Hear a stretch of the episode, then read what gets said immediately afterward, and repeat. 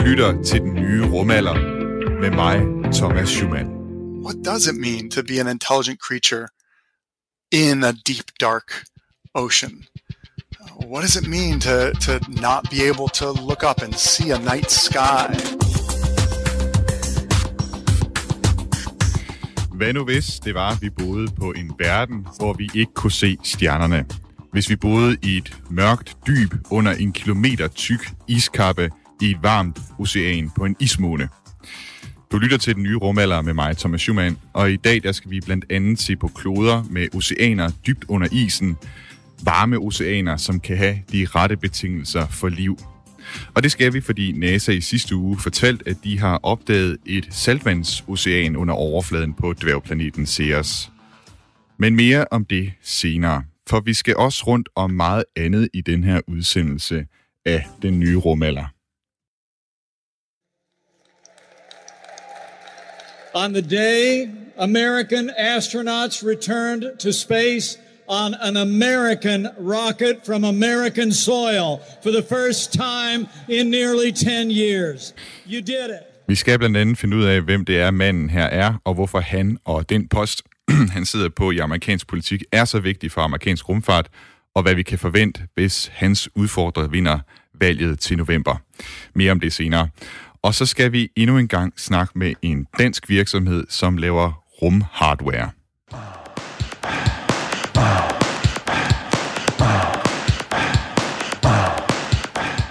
For i Aarhus, der ligger virksomheden Omatex. De komponerer, kombinerer sportstøj med elektronik, så man kan måle puls og muskelaktivitet, når man eksempelvis cykler en lang tur. Og det kan de altså bruge hos det europæiske rumfartagentur ESA, når de skal overvåge effekten af de to timers daglig motion, som astronauterne dyrker på den internationale rumstation. Jeg taler med Omatexes direktør Claus Østergaard om hans projekt med ESA til sidst i udsendelsen. Som altid, så kan du sms ind i løbet af den her time, hvis du har spørgsmål om rummet eller kommentarer. Du sender sms'en til 1424. Du starter sms'en med R4, et mellemrum, og så din besked.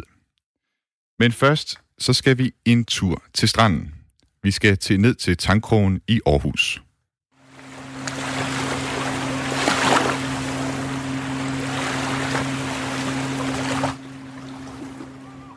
Her på jorden er det let at tage vand for givet.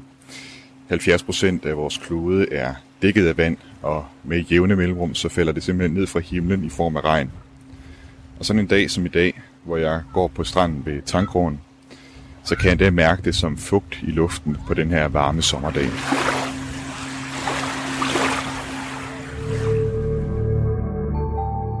Vand er kilden til liv. I hvert fald liv, som vi kender det. Og derfor er det også flydende vand, som forskerne leder efter, når de leder efter liv i verdensrummet. I lang tid koncentrerede man sig om planeter i den såkaldte beboelige zone, det vil sige en afstand til solen, hvor det hverken er så varmt, at vandet fordamper, og heller ikke så koldt, at det fryser til is, men lige tilpas til, at det kan være en flydende væske på overfladen. Hvis du ikke selv har opdaget det, så er det altså sådan en planet, du befinder dig på. Men mere og mere tyder efterhånden på, at der måske er langt bedre muligheder for at finde liv andre steder end i den beboelige zone.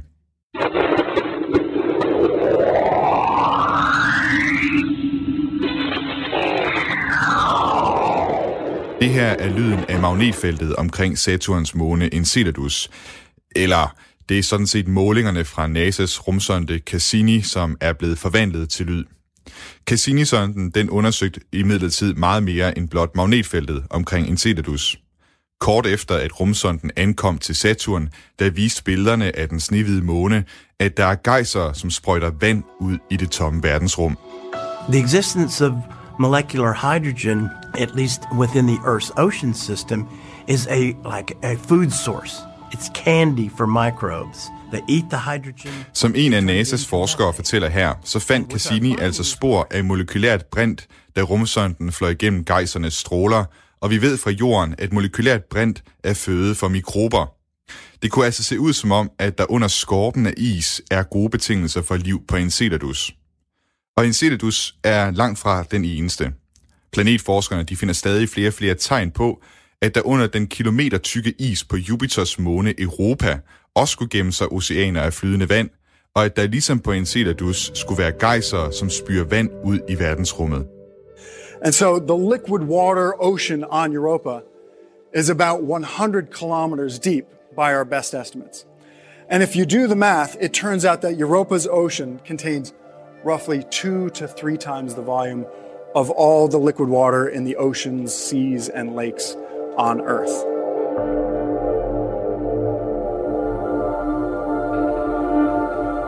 Så sent som i sidste uge kunne NASA fortælle, at det ser ud som om, at dværgplaneten Ceres, der ligger mellem Mars og Jupiter, har et hav af saltvand under overfladen, som nogle gange pipler frem og aflejer hvide pletter af salt på overfladen. Og det kunne se ud som om, at der er endnu flere kloder derude, som gemmer på et hav under overfladen.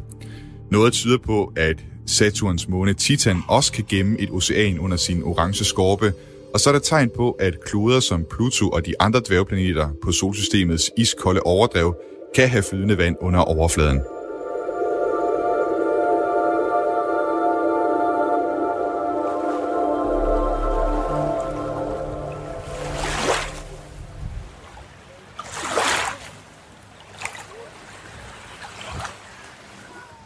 Nede under kappen af is på de kolde kloder er det altså ikke solen, der som her på stranden sørger for at holde vandet varmt og flydende.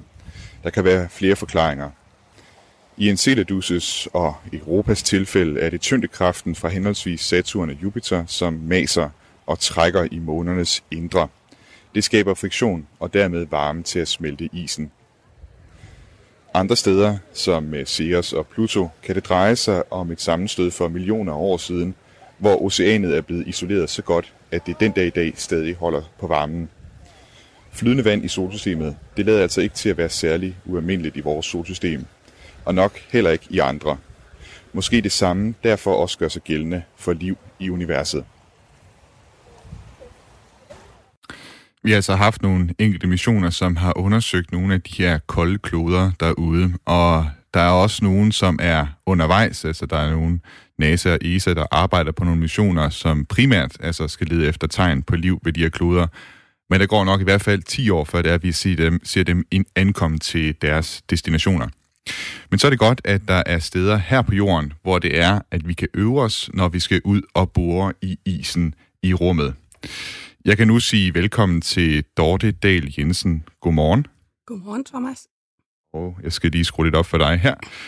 Dorte, du er professor på Niels Bohr Instituttets Center for Is, Klima og Geofysik. Og så er du ifølge det, jeg har kunne læse mig til på Altinget, og jeg citerer, en internationalt anerkendt klimaforsker. Og det skyldes i øh, særligt nogle isboringer, som du, øh, du har beskæftiget dig rigtig meget med på Grønland. Kan du ikke lige her til at starte med at prøve selv at fortælle lidt om, hvad det er for forskning, du går og laver til daglig? Jamen, det er jo meget øh, paleoklima i forbindelse med iskandeboringer. Vi tager op på Grønlands indlandsis og også ned til Antarktis, og så borer vi dybe iskerner fra toppen ned til bunden af iskapperne omkring 3 km ned. Så analyserer vi lagene i iskappen, som repræsenterer lag for de forskellige år, og så ser vi på, hvordan klimaet har været tilbage i tiden. Og det er jo så noget, vi kan bruge til at forstå, hvordan klimaet kan ændre sig, øh, når vi nu skal finde ud af, hvad der sker frem i tiden. Og klimaforskning, det, altså det er jo meget interessant emne og meget vigtigt emne at forstå, men øh, vi taler desværre ikke om klima i den her udsendelse. Jeg har taget dig med, fordi vi skal tale om, om is og, og vand andre steder i solsystemet. Og så har jeg kunne forstå, at øh, det er altså også noget, som du med dine isboringer har forsket i, særligt i forhold til Jupiters måne Europa. Hvad er det for forskning, du har lavet? Jamen, først vil jeg sige, at på Grønlands Indlandsis har vi forskellige gange boret ned i vand under isen, øh, og det gør man jo også i Antarktis. Øh, men jeg har været meget fascineret af vand på planeterne, og også været øh, leder af vores planetcenter på Niels Bohr Institut for en del år tilbage. Det er særligt øh, Jupiters måne Europa, jeg har kigget på, for det er jo meget, meget fascinerende, at man har den her skal af is, og så et, et hav nedenunder, øh, hvor isskallen på Europa jo ligger frit, så den faktisk kan, kan rotere på det her hav, som, som dækker den hele vejen rundt på planeten. Altså isen, isen den, den bevæger sig simpelthen uafhængigt af, af Europas kerne, eller hvad? Så ja. oven, oven, på, øh, oven på oceanet? Det mener man, den gør. Man, kan, man kan se, at, at det her meget kraftige tidevandsfelt, der trækker i iskallen, øh, får iskallen til at revne, så man har de her lange linementer på overfladen, og man kan simpelthen se på, på de retninger, linementerne har, at øh, skallen må have roteret for de krigskrosser, som de gør hen over overfladen. Det er jo sådan, når man kigger på Europas øh, overflade, altså den, den, er, den er meget karakteristisk, den her overflade. Den har de her røde striber, ligesom der kører frem og tilbage. Man kan nærmest se, hvordan, altså, hvordan den er, at isen den, øh, den flækker nogle steder, eller hvad skal man sige, den brækker. Jamen det er rigtigt, og man kan jo se, at øh, nogle af de her store landeveje, at de bliver så brudt af andre landeveje. Så den måde så ligger der en meget kompleks historie, hvis man ser på, på hvad for nogen, der kom først, og hvad for nogen, der kom, kom næst.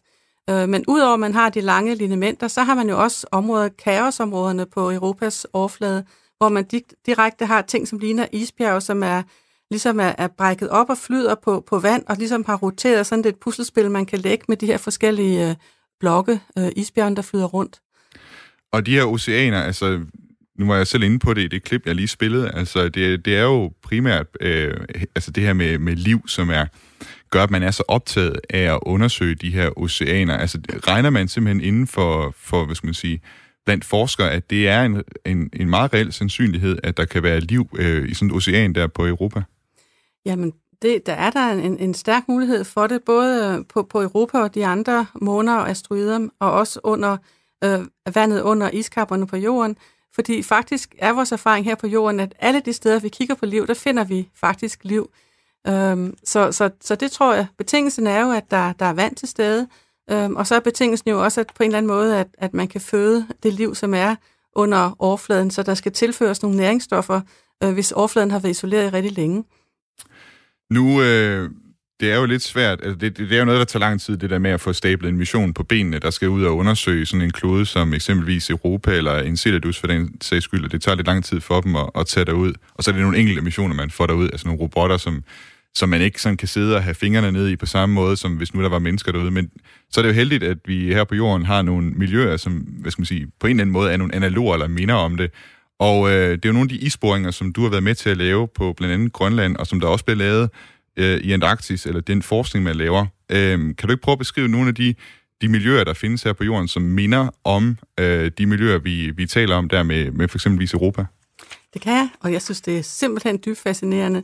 Den øh, mest kendte, det er jo den, den største sø under isen i Antarktis, der hedder Lake Vostok. Det er den største af omkring 400 søer, man har fundet under isen på Antarktis. Øh, og søen ligger under 3.500 til 4.000 meter af is, og er op til øh, 430 meter dyb. Øh, man mener, at søen har været isoleret i hvert fald for 15 millioner år, men vandet i søen øh, er kun omkring 1 million år gammel, fordi på den ene side af søen, der smelter isen, den ovenliggende is, og giver vand til søen, men i den anden ende af søen, der genfryser vandet Øh, på iskappen og flyder så videre ud af, af søen igen. På den måde så fornyer man, man vandet i søen. Øh, russerne har en boring ned gennem søen, Øh, først gennem den almindelige gletsjeris, og så gennem genfrossen øh, havvand eller søvand. Øh, og så er de faktisk i 2013 og 2015 penetreret øh, søen og, og trukket vand op fra søen til, til undersøgelser. Så man har altså vand fra, fra 13, som er ret forurenet med borvæske, og ifølge russerne renere vand fra, fra 15. Og så har man jo også den naturlige genfrosset søvand, som jo faktisk også er meget rent, fordi der har jo ikke været nogen kontakt med overfladen på det tidspunkt, hvor det er genfrosset. Hvad, sag, hvad, hvad sagde du? Noget af det, var forurenet af borvæske? Ja, fordi borehullet er fyldt med en borvæske, og det problemet er, hvordan borer man ned i søen uden at, at forurene det med den borvæske, man har i, i den søjle, man borer den med. Ja, og, og det, er, altså, det er vel, hvis man har sådan et, du, du siger, det miljø, det har været, hvad skal man sige, afskåret fra resten af verden i, øh, i, i lang tid. Altså, så kan godt være, der bliver tilføjet nyt vand undervejs, men altså, hvis der var nogle økosystemer dernede, så er det vel noget, som, altså, kunne lide overlast, hvis der er, man ikke er påpasselig med de her boringer, eller hvordan skal man forstå det? Jamen, det er fuldstændig rigtigt, og øh, den Antarctic Treaty, altså der er jo sådan nogle regler omkring øh, adfærd i Antarktis, de har jo meget frarådet, man borer ned i søerne, hvis man ikke kan gøre det sterilt, ligesom man jo en også gør i rummet, gerne sterilt, ikke? Øh, ja. Så vil man, vil man øh, altså påvirke og forurene øh, det, det vand, der er nede i søen. Og det er jo også sådan, at, at der med jævne mellemrum fra, fra det materiale, der er fra Læk, hvor Stok kommer rapporter om, man har fundet liv, og man har fundet, endda fundet tegn fra en torsk og, og alt muligt andet. men, men der kommer altid øh, kritik af resultaterne og tvivl om, om det er, er overflade DNA, der ligesom har, har, har, har, har man har målt i stedet for det, der faktisk er nede i søen, for det er meget DNA, øh, målinger, man laver. Men det er vel også sådan et hensyn, man skulle tage, hvis man altså, en gang i, ude i fremtiden skulle bore ned under isen på, på Europa øh, og se, om der, der lever noget andet, så skal det vel også være ultrasteril, for at man ikke øh, hvad skal man sige, kommer til at tage nogle mikrober eller et eller andet med fra jorden, som så ligger og hygger sig nede i det der ocean. Jamen, det er der, og faktisk den, øh, den mission, som, som NASA har sat i gang i Europa, Clipper, øh, som skal fra jorden et eller andet tidspunkt i 20'erne, øh, de har jo også en lille sonde med, som skal, skal lande på Europa, øh, og der vil de jo også prøve at bore øh, ned gennem isen. Jeg ved ikke, om det lykkes for dem at, at bore ned gennem isen til havet, men det lykkes dem formentlig at få en prøve af isen, og det i sig selv er jo helt, helt fantastisk. Og øh, nu nævnte du selv, at øh, at det var sådan lidt, øh, der var lidt diskussion om, hvad skal man sige, hvorvidt man ved, om der er liv under den der, i de der havmiljøer, eller, eller sømiljøer under isen, vi kender her fra jorden. Hvad, hvad ved vi egentlig overhovedet om, om de der aflukkede miljøer, altså om, om der er liv dernede? Jamen, jeg vil sige, at det stadigvæk, øh, stadigvæk er et stort spørgsmålstegn. Øhm, Udover at der har været boringer i, øh, i Lake Vostok helt inde midt på isen, hvor isen er meget tyk, Øh, Øhm, så har der også været nogle, nogle boringer længere ud mod kysten af Antarktis, øh, hvor isen kun er, er 1000 meter tyk, for eksempel i Lake Ellsworth. Øhm, og der, der er der jo også kommet resultater frem om, at man har fundet meget liv, og, og fuldt igen af kritik af, er det nu rigtigt. Men jeg tror, at den, den bedste taktik er jo nok at finde nogle miljøer, som ligger tættere på, på kysten, hvor der ikke er så dybt at bore, hvor man lettere kan, kan lege med de metoder, hvor man kan få mere rent vand op fra, fra bunden. Så det er jo en absolut ongoing forskning, som, som ikke har nogen øh, hvad hedder det, afklaring endnu. Er det rigtigt forstået, at, at uh, NASA blandt andet også, de tager også op til Grønland og, og sådan nogle miljøer for at teste for eksempel, hvordan man skulle bore på, på sådan en uh, måne som Europa? Jamen det er rigtigt. Vi har haft nogle øh, hold, ja faktisk mange hold i mange år fra JPL, øh, som har, har, har forsøgt sig med, med metoder til at kunne bore ned gennem overfladen. De kalder det cryobot, det sidste, okay. der har været ja, deroppe. Ja, Crybot, det er et godt navn. Ja, og ja. det er sådan en sonde, hvor man, man har en, en energikilde, en varmekilde i sådan en, en, en sonde, øh, og så har man et kabel inde i sonden, og så smelter man sonden ned, øh, og, og, så, og så ruller kablet sig ud, samtidig med vandet genfryser over sonden, og det er jo en perfekt måde at sørge for, at øh, man ikke forurener ved at have sådan en, en sonde, der, der smelter sig ned på den måde. Men det kræver selvfølgelig også, at sonden kommer til at fungere fuldstændig autonom, at når den tager prøver, så er det noget, den skal kunne gøre, og så sætte information op gennem kablet, så vi ender med at vide, hvad den har målt. Ja. Jamen, det, jeg vil især, når det er, at det, vi taler om, om de her ismåner og sådan noget, fordi de ligger så langt væk, at du kan ikke sidde og øh, hvad skal man sige, fjernstyre det real time. Der vil være så meget forsinkelse på linjen, mm. øh, at man ikke... Øh, altså, det skulle være en, en robot, der simpelthen selv kan gøre det her, ikke? Jo. Altså, jeg tænker, at øh, måske vil Mars være det bedste sted, hvor man tester den på, på iskapperne, fordi der sådan er en forventning om, der kommer bemandede missioner deroppe inden for, ja, skal man sige, 20-30 år, ikke? Ja, og der har der også været noget, der tyder på, at der gemmer sig en eller anden form for sø, i hvert fald nede ved, jeg tror det er Sydpolen, ikke? Under overfladen der, øh, hvor, man, hvor man regner med, at der også er flydende vand. Ja, det er både Nordpolen og, og Sydpolen. Jeg vil sige, særligt i Nordpolen, der er der et sted, hvor der er nogle enorme krater, som ligger under isen. Så kraterne er jo blevet dannet før, før iskappen, men fordi isen så er så dyb der, hvor krateret ligger, så får man de varme temperaturer nede ved bunden, der gør, der kan være en sø. Og der, hvor krateret er, kan man også se, der ligesom er outburst-områder, hvor man kan se, der har løbet vand ud gennem en dal. Øhm, der. Så, så jeg tror bestemt, der, der er områder under iskapperne, hvor der er vand. Og der er jo også områder midt på Mars, altså under vulkanerne, hvor man direkte ser vand, der, der siver ud. Så absolut vand på Mars. Der er meget mere vand, end man, man ellers havde gået og troet om, om solsystemet i det hele taget. Øh, her, jeg kunne godt tænke mig lige at lave et, et tankeeksperiment med dig, øh, Dorte, for i hvert fald en tanke, der, der virkelig er optaget mig, det er, hvad nu hvis der under isen på eksempelvis Europa har udviklet sig intelligent liv? Altså hvis der i mørket under isen er væsener, som er bevidste om sig selv, og som stiller spørgsmål om deres plads i universet. Og jeg er ikke den eneste, der har spekuleret over det her. Det har en af de ledende forskere fra NASA's Jet Propulsion Laboratory, Kevin Hand, også filosoferet over. Og det har han blandt andet skrevet om i sin bog Alien Worlds, The Search for Life in the Depths of Space. Og i maj, der var han gæst i radioprogrammet Planetary Radio, som udgives af foreningen Planetary Society. Og jeg har fået lov af verden på programmet Matt Kaplan til at bruge et klip fra, øh, eller et par klip fra øh, det her interview, hvor Kevin Hand han altså taler om liv i oceanerne. To be an intelligent creature in a deep dark ocean. Uh, what does it mean to to not be able to look up and see a night sky? Mm, mm-hmm. Uh, how how would those creatures think about? Altså Kevin Hand, han filosoferer her over, hvad det vil sige, hvis man er et intelligent væsen under isen, som ikke kan se ud på stjernerne, sådan som vi kan. Hvad vil det betyde for den måde, de tænker på, om det univers, som de lever i, som altså for dem umiddelbart blot vil være det her mørke ocean? Instead of seeing stars above, their universe is capped by an ice sheet, an ice sheet that creaks and cracks. They don't have the cosmos compelling them to explore beyond their world. Altså i stedet for at se stjernerne, så har de ligesom et tag af is over sig, som knirker og knæger. Med andre ord, så har de altså ikke adgang til det, til det kosmos, som, som vi kan se, altså når vi går ud en aften og kigger op på stjernerne. De har altså ikke noget, som på den måde drager dem øh, mod at udforske. Det er i hvert fald det, han tænker. Øh, Dorte, øh, jeg tænkte på, at det er noget, du nogensinde har spekuleret om, øh, hvis der nu er intelligent liv nede under isen der på for eksempel øh, Europa? Jamen, det er det da bestemt. Altså, det, det er jo simpelthen vildt fascinerende, det er jo også det, der gør det er så fantastisk at arbejde med, med planetfysik. Det er jo den, den, øh, den frihed, der er i, i tankerne, øh, den frihed, der er til at tænke ud af boksen, øh, fordi der er jo ingenting ud af boksen, som er stort nok. Det kan alt sammen være i rummet. Man kan i hvert fald konstatere, at øh, hvis der er liv under isen, øh, så har de ikke forsøgt at kommunikere ud endnu. Og det er jo selvfølgelig rigtigt, de har jo ikke den vision og mulighed for at se ud og forstå, at der er noget. Men hvis de er intelligente og ser overfladen bevæge sig, og se, ser måske de der isbjergzoner, hvor man måske indimellem kan se vand, øhm, og, og, og, og, og, og, og der er en strøm, der ligesom fører vandet op, der, der sprutter op nogle steder, så har de måske alligevel mulighed til at forholde sig for, at der er noget på den, på den anden side. Men tænk, hvis man kunne komme derop og, og bore ned og, og, og se, se noget liv. Ja. Sådan, hvis jeg er meget fornuftig, så vil jeg tro, at det meste liv, man kan finde, det er jo i meget mere primitiv form.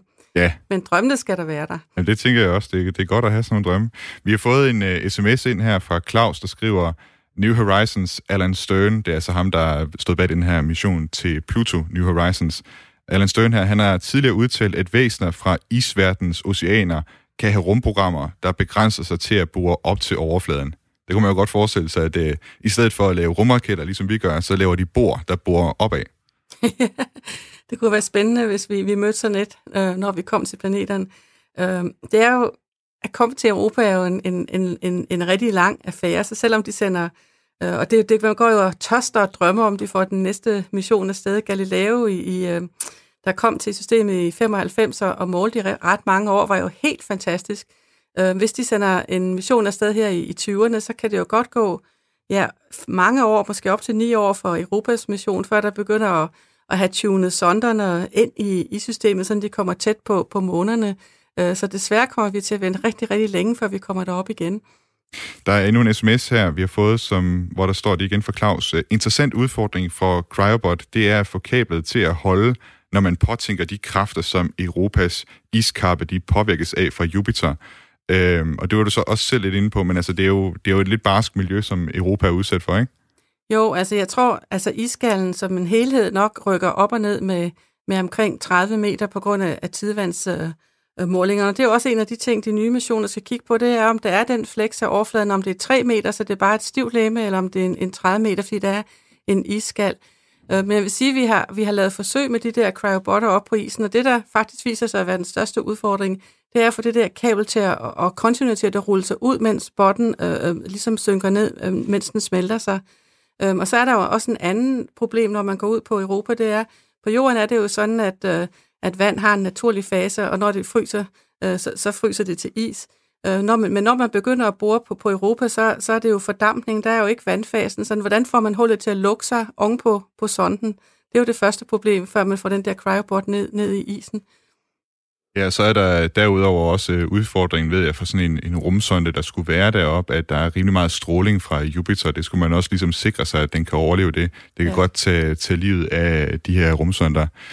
Øh, Dorte Dahl Jensen, professor på Niels Bohr Instituttet Center for Is, Klima og Geofysik. Mange tak, fordi du vil være med og tale om, om din øh, forskning her, og hvad du har beskæftiget dig med i forhold til de her ismåner. tak skal du have. Og nu skal vi øh, snart til at have nu et øh, nyhedsoverblik her med Sine Ribergaard. Og øh, når vi kommer tilbage fra nyhederne, så skal vi en, øh, en øh, lille tur ud i amerikansk rumfartpolitik. Det er jo snart november, og øh, der er et præsidentvalg undervejs, og det skal vi have et øh, lille indslag om, når vi altså vender tilbage om fire minutter. Du lytter til den nye rumalder med mig, Thomas Schumann. Today, we once again proudly launch American astronauts on American rockets, the best in the world, from right here on American soil. Jeg går ud fra, at I derude mere eller mindre med det samme kan fremkalde jer et billede af, hvem det er, der taler her.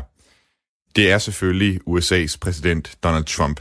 Og klippet, du hørte, det er fra en tale, som han holdt, efter at det tilbage i maj lykkedes NASA og SpaceX igen at sende amerikanske astronauter i rummet på en amerikansk raket fra amerikansk jord.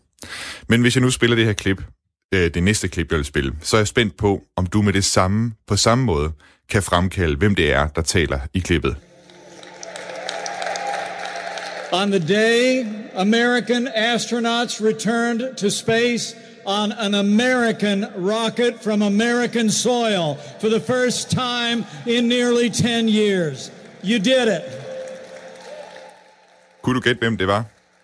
Vi hører ikke så meget om ham herhjemme, for det er også som om, at Trump han overskygger sin vicepræsident Mike Pence, som vi altså hørte i klippet her. Hvorfor er det så, at jeg spiller de her klip? Jo, det gør jeg, fordi vi i sidste uge fik at vide, at Joe Biden, altså demokraternes udfordrer til præsidentposten ved valget i november, har valgt den kaliforniske senator Kamala Harris som sin kandidat til vicepræsident. America is in crisis, and I know Joe Biden will lead us out of it. He's a man of faith, decency, and character. He raised his family that way. Og netop vicepræsidentposten, den har historisk set, og særligt under Trump-administrationen, haft stor betydning for amerikansk rumfart. Jeg har ringet til amerikaneren Casey Dreyer, som vi tidligere har hørt fra her i den nye rumalder. Han er politisk rådgiver for den største rumfartforening i USA, The Planetary Society, og hans arbejde det går kort sagt ud på at overbevise politikerne i Washington D.C. om at skrue op for NASA's finansiering. Jeg spurgte ham, hvilken rolle det er, vicepræsidenten historisk set har spillet for det amerikanske rumfartprogram. Historically, it has been very influential, but really as a function of the relationship between the president and the vice Historisk set har vicepræsidenten haft en stor betydning, men det har været formet af forholdet mellem præsidenten og vicepræsidenten og vicepræsidentens personlige interesse for rumfart.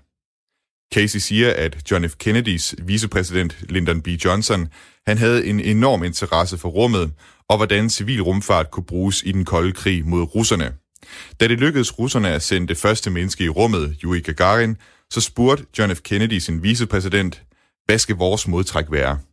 And Lyndon Johnson reached out to people and ultimately proposed to John F. Kennedy landing a man on the moon. Og efter at have snakket med folk på området, så svarede Lyndon B. Johnson, at USA skulle lande en mand på månen inden udgangen af 1960'erne. Sidenhen har det været svingende, hvor optaget både præsidenter og vicepræsidenter har været af rumfart, men med Trump-administrationen har vi igen set, at der er stor interesse for rummet i det hvide hus. I would say this is a great example of a vice president who has a personal interest in space and a good working relationship with. Mike Pence er et godt eksempel på en vicepræsident, som har en personlig interesse i rummet, og så har han samtidig et godt samarbejde med Donald Trump. Thank you for joining us for this fifth meeting of the National Space Council at an enormously important time in American leadership in space. Interessen for rummet, den var tydelig fra dag 1. Kort efter at have fået magten i det hvide hus, så genindførte Trump-administrationen The National Space Council. Det kan oversættes til det nationale rumråd. Det er en institution, som er kommet og gået igennem historien, og det er typisk vicepræsidenten, der er rådets formand.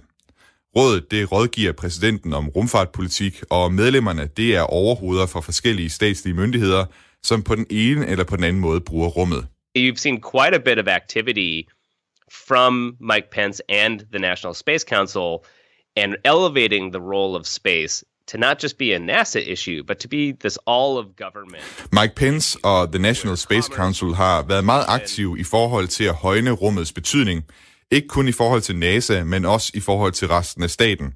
Man har inddraget handelsinteresser, transport og forsvaret, og så blandet det med udforskning af rummet og blød magt i international politik. Jeg spurgte Casey, hvor meget vi på nuværende tidspunkt ved om, hvad Kamala Harris vil gøre anderledes, hvis hun og Joe Biden vinder magten i det hvide hus.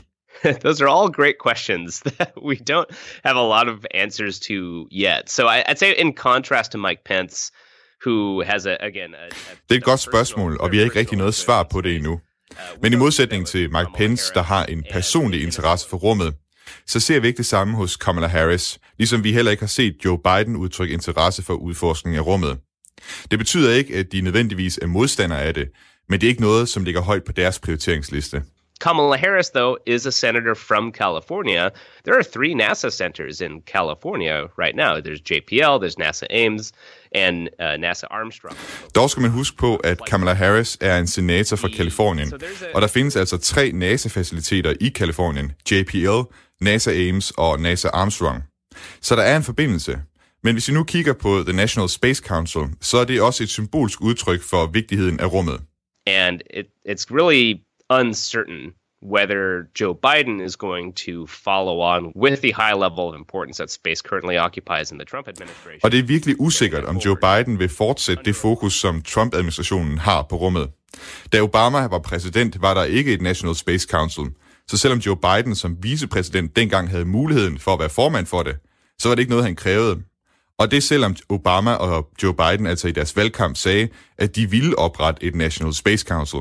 So I would say it's I'd say outlook is probably not great for maintaining the National Space Council, and also from just the lack of comments. Så det ser ikke ud som om, at National Space Council kommer til at fortsætte med Joe Biden som præsident. Samtidig så har vi nok også fået en indikation af Kamala Harris' personlige interesse for rummet ved fraværet af udtalelser om rummet, på trods af, at hun altså er senator for en delstat med tre NASA-faciliteter. We know sort of who the race is between, uh, if you will, for the election here in November. Um, if you're a space fan, uh, who, who should you vote for? Det sidste spørgsmål, jeg stillede Casey Dreyer, det var, hvis man nu er fan af rummet og rumfart, hvem skal man så stemme på? Er det Trump eller Biden? well, I don't recommend that anyone vote on a single issue.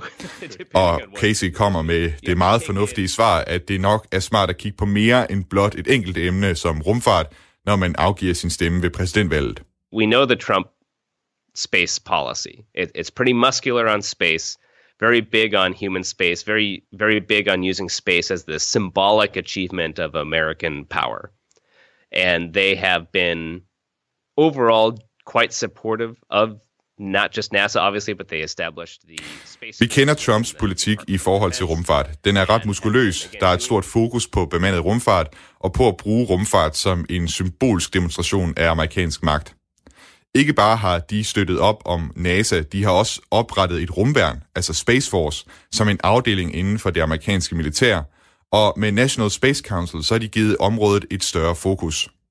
Joe Biden, you can look, I think, back to when he was vice president under the Obama era. I think he would be a very similar type of approach to space there, where it was part of government, but not I forhold til Joe Biden, så kan man se tilbage på hans tid som vicepræsident under Obama. Det vil nok være meget af den samme politik, han vil føre, hvor der ikke vil være det samme niveau af spil med musklerne, men hvor det var mere orienteret mod videnskab, og der var mere beskidende investeringer i rummet i forhold til andre emner, som Obama og Joe Biden var optaget af. you've seen space actually as part of the Democratic Party platform, which is this kind of formal statement of party beliefs. You've seen it grow to now include going back to the moon, but not in the aggressive time. Men vi kan se, at rummet har fået større betydning i demokraternes valgprogram. Nu vil de også til at sende astronauter tilbage til månen, bare ikke med den samme aggressive deadline i 2024, som Trumps administration har vedtaget. Vi kommer sandsynligvis til at se mere beskidende budgetter fra NASA, et større fokus på videnskab, særligt klimavidenskab, og i mindre grad et drive for at sende mennesker til månen og længere ud i solsystemet. Thank you very much for, for your thoughts on uh, on the uh, vice president's role in the National Space Council and also the presidential election in, in November. Happy to be here as always. Liftoff. Go Falcon, go GPS. Ja, det bliver spændende at se, hvordan det kommer til at udfolde sig til præsidentvalget i november. Du lytter til den nye rumalder med mig, Thomas Schumann, og vi er nu kommet til det sidste slag, indslag i dagens udsendelse. Du kan stadig nå at indsende sms'er. Jeg kan se, der tigger nogle stykker ind her. Der er lige en, jeg vil svare på, som vi fik, som relaterer sig til det emne, vi havde tidligere, netop øh, udforskningen af de her ismåner. Og der bliver spurgt, kan, kunne ESA og NASA finde på at anvende de nye raketter fra SpaceX til at opsende store fremdriftsmoduler, som kan forkorte Jupiterrejsen væsentligt. Og der ved jeg i forhold til missionen øh, Europa Clipper, der har det hele tiden været planen, at den skulle bruge, man skulle bruge den, øh, den raket, der hedder SLS Space Launch System, som også er det, NASA vil bruge til at sende astronauter til månen. Og det er altså en raket, der kan måle sig mere eller mindre med samme ydeevne som måneraketten øh, fra 60'erne. Altså det er en mere muskuløs raket, end, end dem SpaceX laver. Men øh, af hensyn, fordi der er nogle forsinkelser med Space Launch System, øh, så er man faktisk ved at overveje, om man skulle bruge øh, hvad hedder det, SpaceX's Falcon Heavy i stedet for til at, at sende den her Europa Clipper til, øh, til e-, Europa. Og man kan opsende nogle fremdriftsmoduler, det kunne, det kunne man helt sikkert, altså noget, som kunne øh, forkorte rejsen. Hvis du har nogle spørgsmål, så kan du stadig nå at smide en sms. Øh, det gør du til, du skriver til 1424, og så starter du beskeden med R4 og så dit spørgsmål.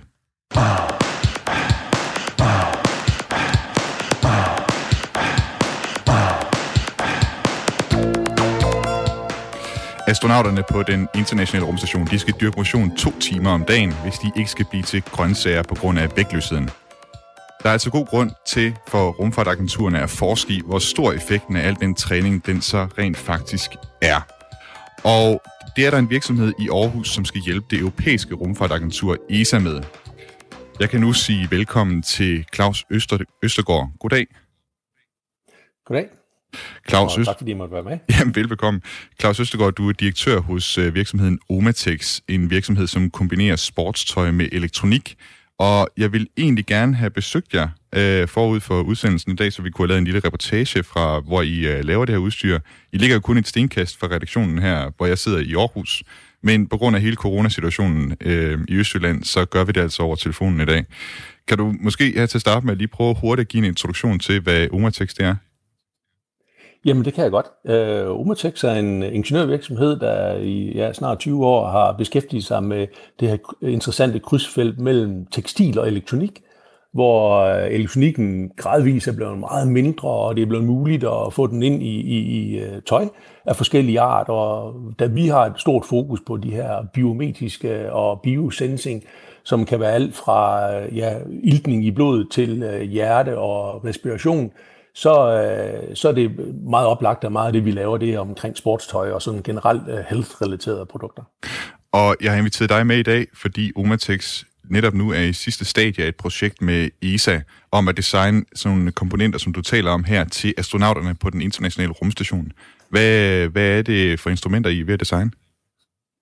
Jamen, øh, det vi øh, er ved at designe, som går tilbage til et projekt, vi startede i 2009, som har været igennem nogle udviklingsfaser frem til den tredje fase her, som startede i, i 2019, slutten af sidste år, øh, er et, et udstyr, hvor vi inkorporerer nogle af de her måleteknikker for at kan monitorere, hvad der egentlig sker med astronauten, når han er i vægtløs tilstand. Man ved i dag, at at det har en påvirkning at være vægtløs tilstand, fordi man kan jo se effekten, når de kommer ned, og som du indledningsvis nævnte, så træner man op til to timer om dagen.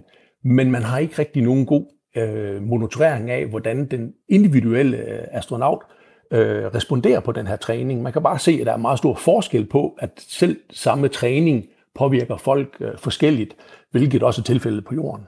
Det er som om, når astronauterne kommer op i, i, i rummet, altså så, det er som om kroppen den simpelthen slår alt fra, der ligesom skal, skal vedligeholde sig selv, når det er, den mærker, at den er vægtløs. Den behøver det simpelthen ikke. Og så øh, muskler svinder ind, og knogler de begynder, hvad skal man sige, øh, at forvidre. Det er sådan nogle af de det effekter, der... Ja. Det, og, det er korrekt. Og, ja. ja, hvad siger du?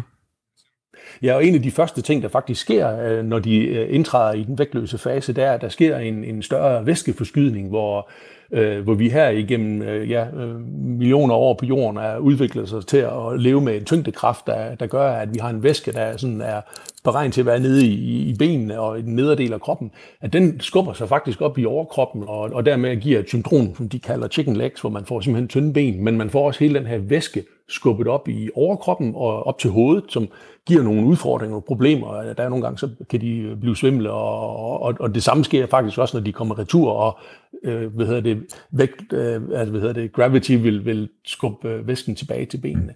Øh, og det monitorerer vi også med vores udstyr og, og prøver at forstå øh, den her forskydning, der indtræffer i de første halvanden døgn, og, og derefter har et nyt udgangspunkt, og monitorere øh, kroppen efter, fordi du lige pludselig har en helt anden omkreds på dine ben. De bliver jo øh, astronauter, når man ser dem deroppe, i forhold til, hvordan de ser ud nede på jorden. De får sådan nogle lidt runde hoveder. De kommer til at se sådan lidt med oppustet ud i virkeligheden, på grund af den der væske, der ligesom ryger meget mere væske op i ansigtet på dem. Øh, så de kommer til at se lidt mærkeligt ud.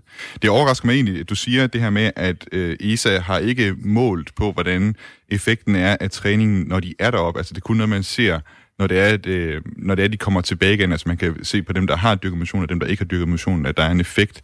De der instrumenter, som, som I, øh, I laver både til overvågning af væskeforskydning og så også øh, overvågning af musklerne, hvordan er det helt konkret, at de skal overvåge den her træning?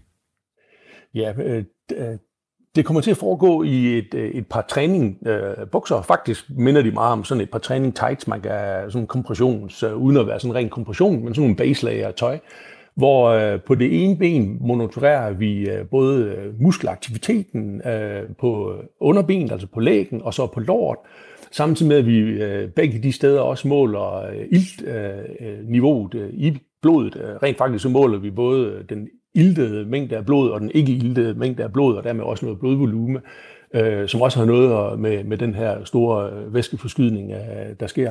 Men, men undskyld, øh, Claus, må jeg lige, må jeg lige bryde ind? Hvordan delen med noget elektronik, du har siddende i tøjet, måler du blodet, der, der er inde i kroppen? Det forstår jeg simpelthen ikke. Ja, det, den teknik, der anvendes, kan sådan en lille smule sammenlignes med, med det, man ser bag på et pulsur, men hvor øh, man i, på et pulsur bruger nogle andre bølgelængder end det, vi arbejder med, og man kun skal et par millimeter ind i huden for at måle den her kropslige indeksering af, af ilten så kigger vi på, hvad der sker i de arbejdende muskler, og, og vi er to centimeter inde i kroppen og identificerer den mængde af, af, af ilt, der er i, i blodet, øh, helt derinde, hvor, hvor musklen arbejder, når man er i, i aktivitet. Og det gør vi med et, et optisk lys, der sendes ind og, og, og modtages af en sender, øh, som, som lige præcis opfanger det, der har været to centimeter ind i kroppen. Altså, det, man, men, men det sender simpelthen bare noget lys ind, ind mod kroppen, ikke? eller ind mod blodet, eller hvad skal man sige, indad, ja. Og, og på baggrund af det, så kan man så sige, hvad der er inde i. Det er jo det er ret fascinerende.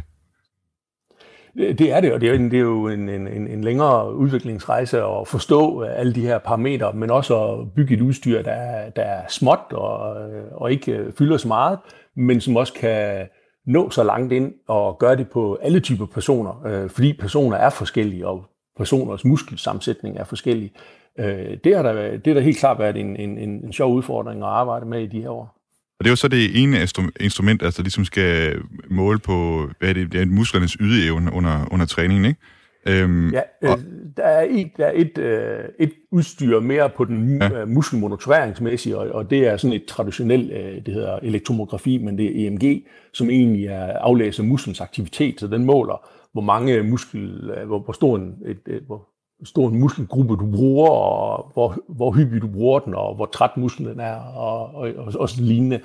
Øh, og så er det korrekt, at der er en, en helt tredje øh, teknologi, som, som er den her, der opfanger væskeforskydningen, og det er egentlig en, en øh, meget præcis øh, omkredsmåling af, af det ene ben, hvor man måler på mange, mange punkter, helt ned fra, fra anklen af og, og helt op til, til lysken, måler man simpelthen omkredsen, ud fra det, der, der beregner man så øh, den øh, væskeforskydning, der, der sker. Okay, det kan man simpelthen måle øh, altså om, på omkredsen af benet, øh, hvor, meget, hvor meget væske, der forskyder sig rundt om, om, rundt om i kroppen. Ja. ja. Hvornår, øh, hvornår skal de her instrumenter i rummet?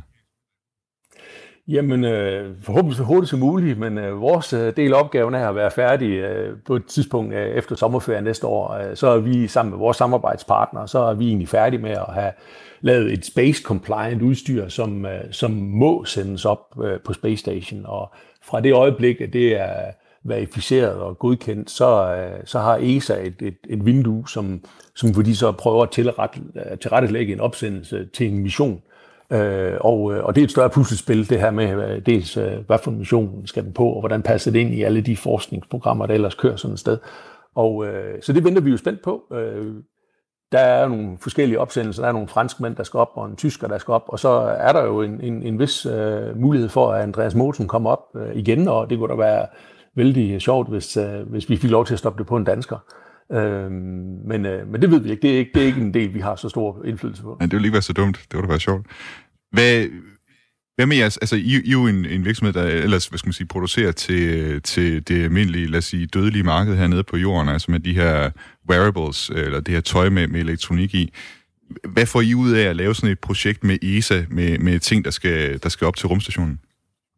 Jamen, så udover vi i de år, vi arbejder på det her, har jo, har jo opbygget en helt exceptionel viden omkring lige præcis de her sensortyper, men selvfølgelig også øh, for mange af de opgaver, vi har lavet for andre kunder, en, en rigtig, rigtig bred øh, forståelse for at, at monitorere kroppen med, med elektronik, som man rent faktisk kan, kan flytte rundt på, øh, eller bære rundt på.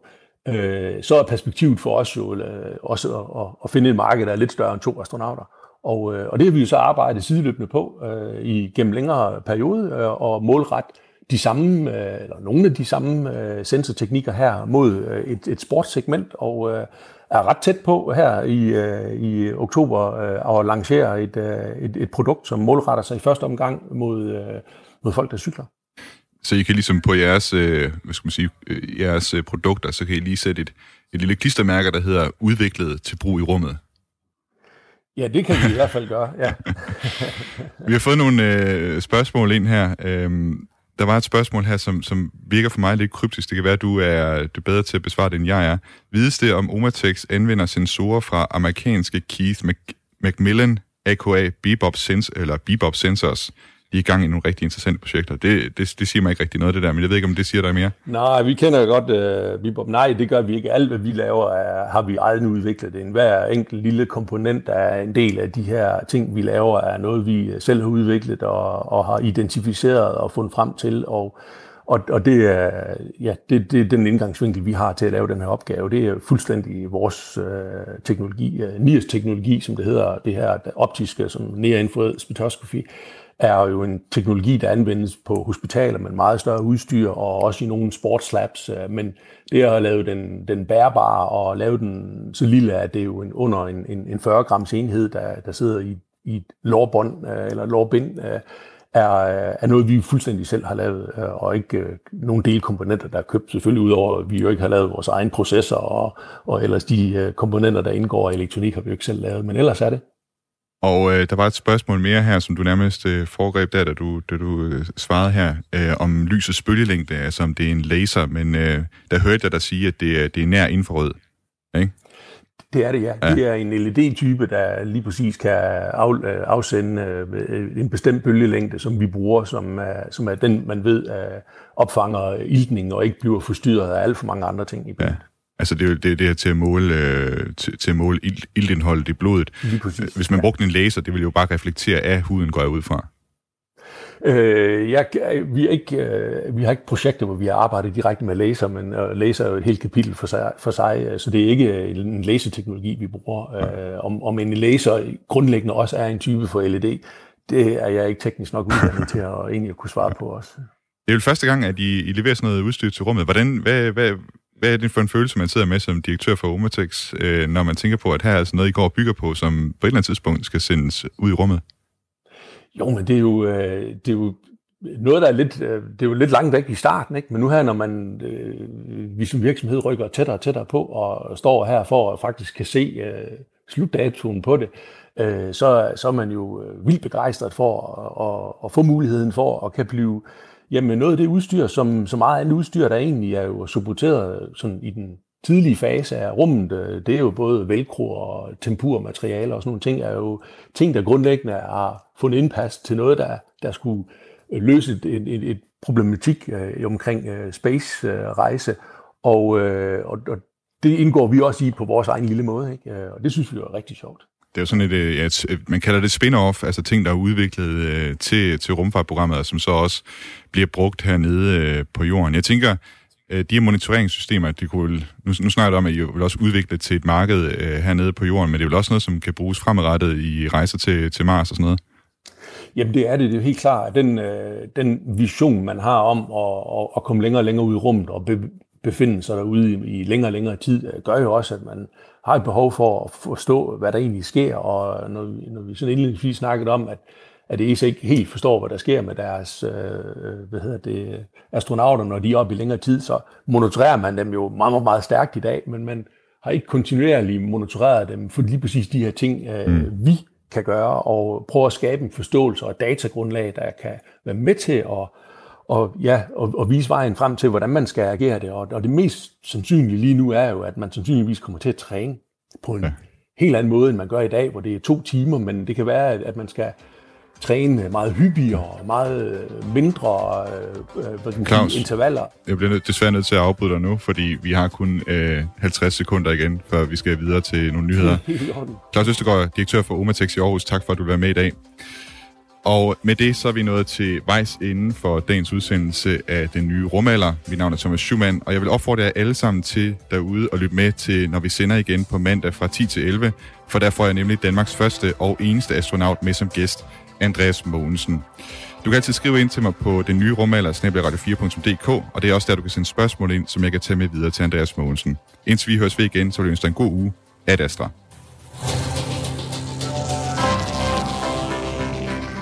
It's about believing in, in the future and, and, thinking that the future will be better than the past. Um, and I can't think of anything more exciting than going out there and being among the stars. That's why.